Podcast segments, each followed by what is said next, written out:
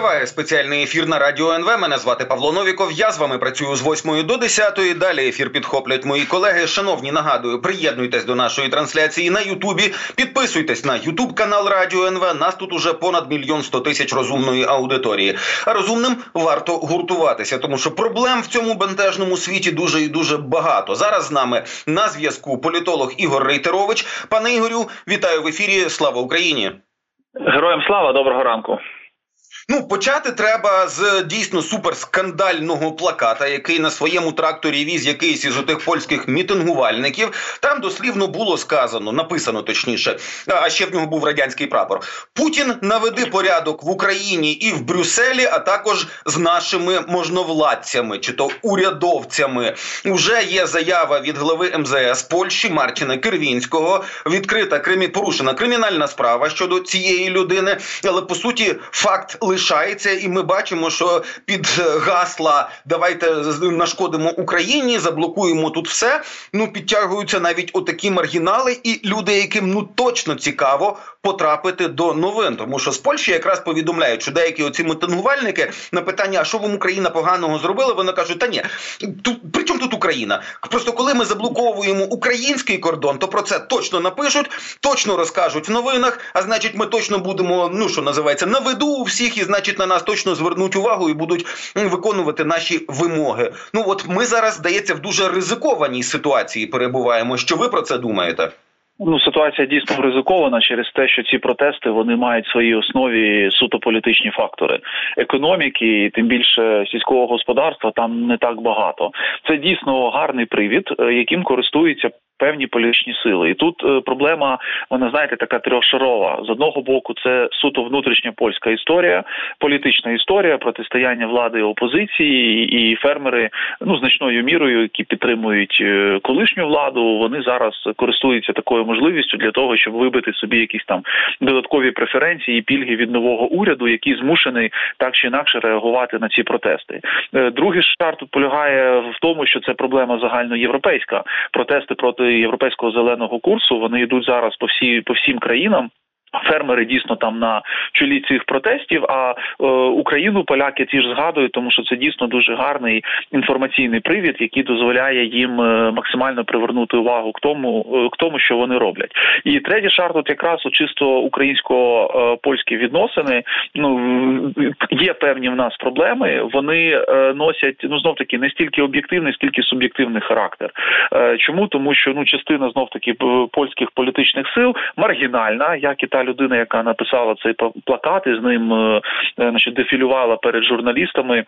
Прекрасно розуміючи, що це відверта провокація, і на це звернуть увагу. Так, от вони також намагаються е, використати фактор українського зерна для того, щоб взагалі або припинити будь-які відносини з Україною, або просувати свій якийсь порядок денний. Ну достатньо такого е, такий шовіністичний, ну і явно не толерант, толерантно європейський. І от в комплексі це призводить до тієї проблеми, яку ми зараз спостерігаємо. І тут вже в принципі польській владі нема куди діватися. Їм треба приймати якісь рішення, причому рішення достатньо кардинального характеру, бо е, терплячість України ну вона також має свої межі. Ми не використали, до речі, до сих пір е, механізми там прямого звернення до тієї ж європейської комісії, хоча Україна в повне вправі це зробити, е, бо порушуються дві угоди про асоціацію і угода про цей е, транзит, яка діє до червня 2024 року. Тому ми поки даємо можливість польській владі самі розібратися з цією проблемою, ну і дійти зробити певні висновки і вирішити її. Якщо цього не відбудеться, ну Україні прийдеться відстоювати свої національні, в тому числі інтереси, вже на рівні Європейського союзу, і тоді і це навряд чи буде сприяти покращенню відносин між нашими країнами, але це буде той інструмент, е, ну на який польська влада змушена буде просто зважати, якщо вона до цього часу не вирішить цю проблему. Я навіть процитую зараз, от на додачу, тому що ви якраз про цю тенденцію, яка зараз буде описана, точніше мною промовлено, прочитана, да, ви якраз на ній зазначили. Дивіться, як все починалося, як розгорталося. Кубка проросійських найманців. Це пише, значить, офіцер збройних сил України, людина з трьома вищими освітами філософською, журналістською і богословською. Віктор Тригубов. От що він пише: Кубка проросійських найманців блокує фури на кількох перетинах кордону. Польський уряд не реагує. Українці в Польщі не реагують. Українці в Україні чекають, поки зміниться польська польський уряд. Оце заспокоєння. Я справді пам'ятаю. Далі проросійські найманці кажуть, ага, і розширюють блокування. Вже новий польський уряд не реагує. Українці в Польщі роблять вигляд, що дивляться не в той бік. Українці в Україні починають сеанс меншовартості. А може, ми самі в чомусь винні?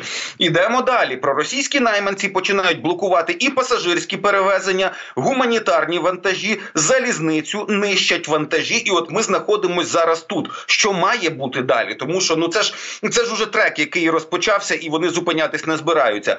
Проросійські найманці починають різати шини, шарпати, кидати каміння в когось з українців, когось поранено. Українці це вже про майбутнє. Да цього ще немає, але так може бути. Українці нарешті кажуть так, все, виходять з транспортних засобів і дають проросійським найманцям тягла середнього ступеню важкості з елементами образи. І далі з усіх проросійських і антиукраїнських, а в Польщі це не одне й те саме. Так от з усіх таких майданчиків починає лунати ага, невдячні скурвисини наших б'ють. Геть їх всіх, постачання зброї геть і транзит геть. Ну і далі дуже нерайдужні перспективи. Так от що пише Віктор Тригубов на кожному етапі все могла б швидко вирішити польська влада, а частково зробити краще могли би діаспорчани і біженці. От тільки б яйця знайти. Так закінчує Віктор Тригубов цей цей свій опис да, з таким прогнозом трошечки. І мені здається, що логіка в його думках є. Чи є ще шанс от не допустити тих наступних кроків, коли українці справді почнуть бити морди тим, хто їх блокує, шарпає і таке інше. Ну дійсно прогноз має абсолютне право на життя, і ситуація може за найгіршим сценарієм саме так розвиватися, але ну це можна ще зупинити. Тут просто єдине треба розуміти, що це не виключно в повноваженнях і в можливостях України. Україна, яка в цій ситуації вона дійсно робить все від себе належне і навіть більше. І е, от ну тут було озвучено як певний там комплекс меншовартості, тому що дійсно на певному етапі я також бачив достатньо багато заяв, що це в чомусь там винна Україна. Ну поляки дуже люблять розказувати про якусь не таку структуру е, нашого аграрного сектора і казати, що вони з ним не можуть конкурувати. Да, в нас є дійсно висока, достатньо ну питома вага е, таких великих е, компаній. Е, ну їх називають там латифундії, поляки да вживають, скажімо, там такі такі вислови. Але е, коли вони це переносять на весь агросектор, ну це відверта неправда, тому що в нас є достатньо багато малих і середніх фермерських господарств, які також в тому числі торгують з європейським союзом, мають свою долю в всіх квотах і абсолютно виконують всі приписи, які є в Європі. А з іншого боку, якщо ви не можете нормально конкурувати з е, тією ну з тими компаніями, які є в Україні, які до речі, знов таки, якими б вони не були великими чи маленькими, вони закон не порушують. Вони діють в межах діючого, в тому числі європейського законодавства. Ну то міняйтесь, змінюйтеся. Конкуруйте, тобто ринок це така це така, знаєте, історія, яка вимагає постійного руху. Коли ви 10 років звикли сидіти виключно на дотаціях, заробляти непогані гроші і мінімально щось робити, а тепер захвилювалися, що вас цього ринку в конкурентний спосіб можуть витіснити, тому що хтось українці в даному випадку випадку просто більше працюють, ефективніше працюють, і поки там дешевше продають, ну то це ваша проблема, яку треба вирішувати в інший спосіб. І е, Україна тут якраз зробила все все від себе можливе. Ну питання зараз і м'яч, як то кажуть, на стороні польської влади. їм прийдеться також вирішувати цю проблему, тому що ну вони від неї нікуди не дінуться. Бо Польща зараз створює дуже негативний прецедент взагалі на рівні Європейського союзу. Бо, подивившись на польських фермерів, подібними речами зможуть займатися німецькі, французькі, бельгійські, нідерландські, іспанські, португальські, будь-які інші. Але виступати вони в даному випадку будуть не проти українського зерна. Там, якщо про нього і згадують, то дуже рідко і дійсно як чисто політичний якийсь приклад. А виступати вони почнуть, наприклад, е, проти польської продукції, яка заполонила е, європейські ринки, і яку ніхто звідти не ринковими методами не витісняв. А тепер буде прецедент, і вони почнуть цим користуватися відбувається. Тому уряду Туска треба зараз, мабуть, відкласти інші питання, які в них є. Тим більше в них немає ну таких, які вимагають там екстраординарної уваги, крім того, що відбувається на кордоні. Вирішити це, домовитися з Україною з Європейським Союзом. Ну вже надалі потім думати, як нормально співінсувати і. Вирішувати інші якісь питання, які будуть виникати ну вже на шляху євро європейської інтеграції України. Добре, давайте тепер до внутрішньої політики, тому що політика таки у нас є. Є вже опитування в лютому проведені. Е, значить, е, і що там що там, що там з'ясувалося? 15% наших з вами співгромадян вважають, що варто провести українські президентські вибори. 69%, ну тобто понад дві третини, переконані, що ніяких виборів бути не може, і Зеленський має залишатися на посаді до кінця воєнного стану. Це КМІС. Київський міжнародний інститут соціології. Зараз оці питання про нібито нелегітимність Зеленського після 21 травня.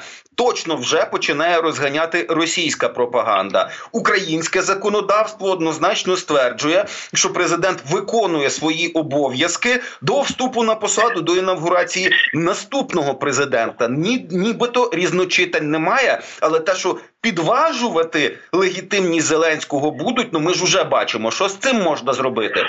Е, Дивіться, там є одна невелика ще проблема, е, в залежності яку е, статтю конституції першу цитувати. Да і так, так, так, тому що вибори і, проходять е, да, так, п'ят, наприкінці п'ятого року.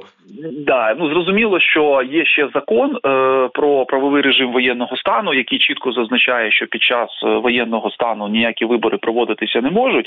І я думаю, що ну у переважної більшості українців і, мабуть, і експертів, в тому числі конституціоналістів, ну ніяких питань щодо там про продовження терміну дії повноважень Зеленського на сьогоднішній день не виникає, тому що ну.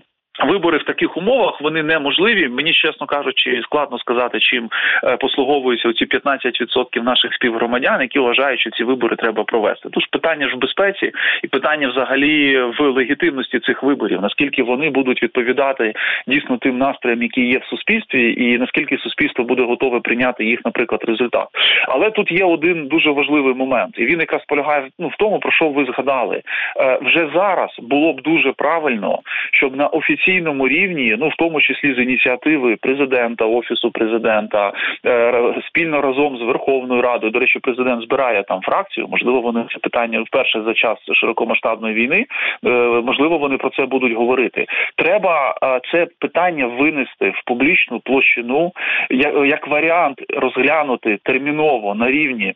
Конституційного суду отримати відповідне рішення і таким чином прибрати будь-які можливі спекуляції, якими звичайно буде користуватися Російська Федерація. Я скажу навіть більше на превеликий жаль, навіть деякі наші партнери в кінці березня, особливо в травні місяці, почнуть задавати ці питання. Ну вони не будуть суд суто ну, там суперкритичними по відношенню до України, але вони будуть такого достатньо неоднозначного характеру. А ви врегулювали оцю колізію, яка є є. А наскільки легітимним є президент Зеленський? А чи може він приймати такі рішення? Е, деякі політичні сили, наприклад, частина республіканців може також почати цим маніпулювати. Навіщо давати зброю Україні чи підписувати якісь угоди на саміті е, НАТО в Вашингтоні, якщо є питання щодо легітимності Зеленського, бо там є правова колізія. Так от цю правову колізію треба вирішити зараз. Ініці... ініціатором вирішення цієї колізії повинна бути влада. Ну подайте там до конституційного суду подання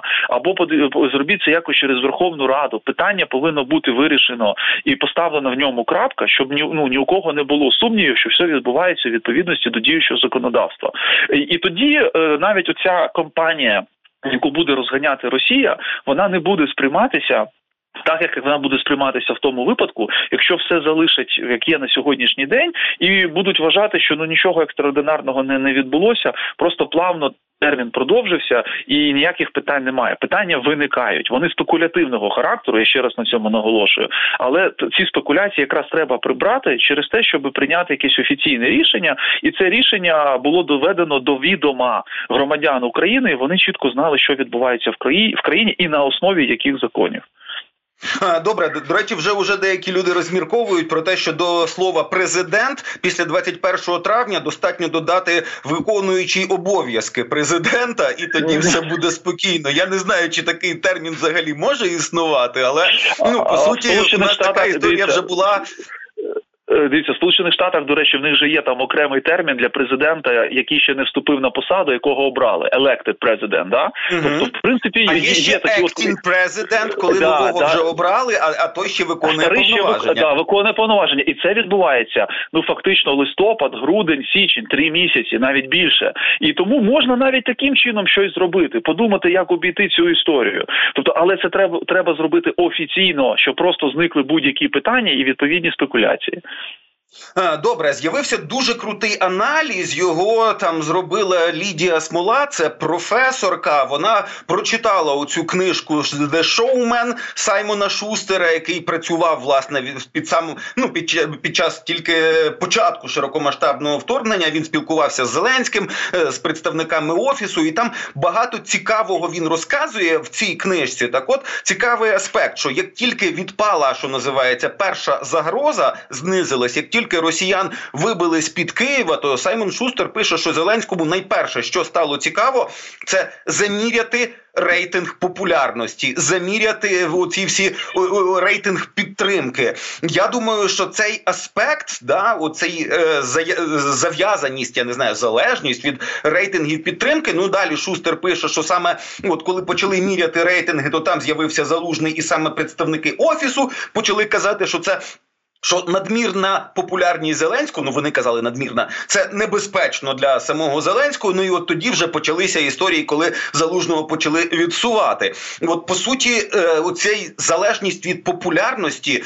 Е, я думаю, що а про це варто знати українському суспільству. Ну і б нам варто знати, а що, що робити з цим, коли, коли, наприклад, не президент, як верховний головнокомандувач, вносить закон про мобілізацію, законопроект, а спихується на кабінет міністрів. Зараз його фар- е, партії знову появляються якісь ну там маніпулятивні твердження щодо норм цього закону. Ой, давайте дітям ухилянтів заборонимо поступа е, вступати до вищих навчальних закладів. Ну це ж точно антиконституційно, але такі теми мусуються. Що з цим всім робити?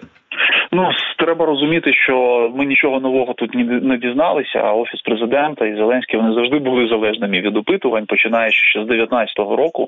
Регулярно їх міряли, і е, мабуть, е, ну це було зроблено з тим, щоб подивитися, як змінилася все ж таки динаміка підтримки президента після початку широкомасштабного вторгнення. І знаєте, мені здається, що ті цифри, які вони тоді побачили, а вони були в- дуже високі. Ми ж це пам'ятаємо. да, які 90%. Да, 90% і на, рі- на рівні з порівнянні з тими 20 там з копійками, які були до початку широкомасштабного вторгнення, у деякою мірою, мабуть, призвели до запаморочення від успіхів, і це була ну проблема, тому що це ж палка у двох кінцях. З одного боку, високий рейтинг це добре. Якщо треба проводити якісь е, ну серйозні рішення, е, ці рішення будуть вважатися абсолютно легітимними, і навіть якісь рішення непопулярні. А з іншого боку, ти стаєш заручником цього рейтингу і починаєш в тому числі деякі важливі речі не робити, бо знаєш, що це призведе до зменшення його. І от, судячи з усього, е, Україна і конкретно президент Зеленський цим зіткнулися. Оця оці високі цифри тепер вони є якоюсь абсолютною метою там для офісу, хоча вона вже недосяжна. І треба розуміти, що надалі рейтинг з об'єктивних причин це нормальна абсолютна історія. Буде зменшуватися, і треба думати не про рейтинг, а думати про якісь конкретні речі, які ну зараз потрібні країні. От чи дійде до цього розуміння і конкретно президент і офіс? Ну тут поки складно сказати. По останнім змінам, в тому числі і кадровим, ми бачимо, що за боротьба за рейтинг продовжується, і вона тільки посилиться в цьому році. Тому на жаль, ми будемо бачити багато половинчастих кроків е, і відсутність якихось, ну знаєте, саме політичних рішень важливого такого плану, саме через те, що вони неоднозначно можуть бути сприйняті громадянами, і ми будемо на жаль тут втрачати час і втрачати певні можливості.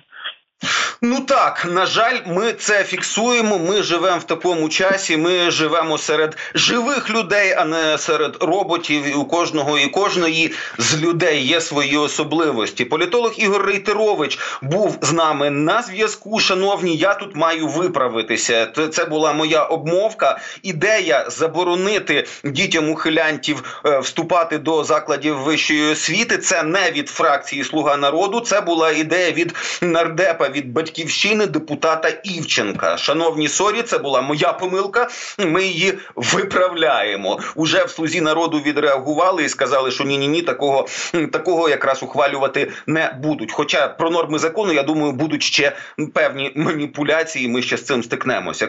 Зараз у нас коротка пауза.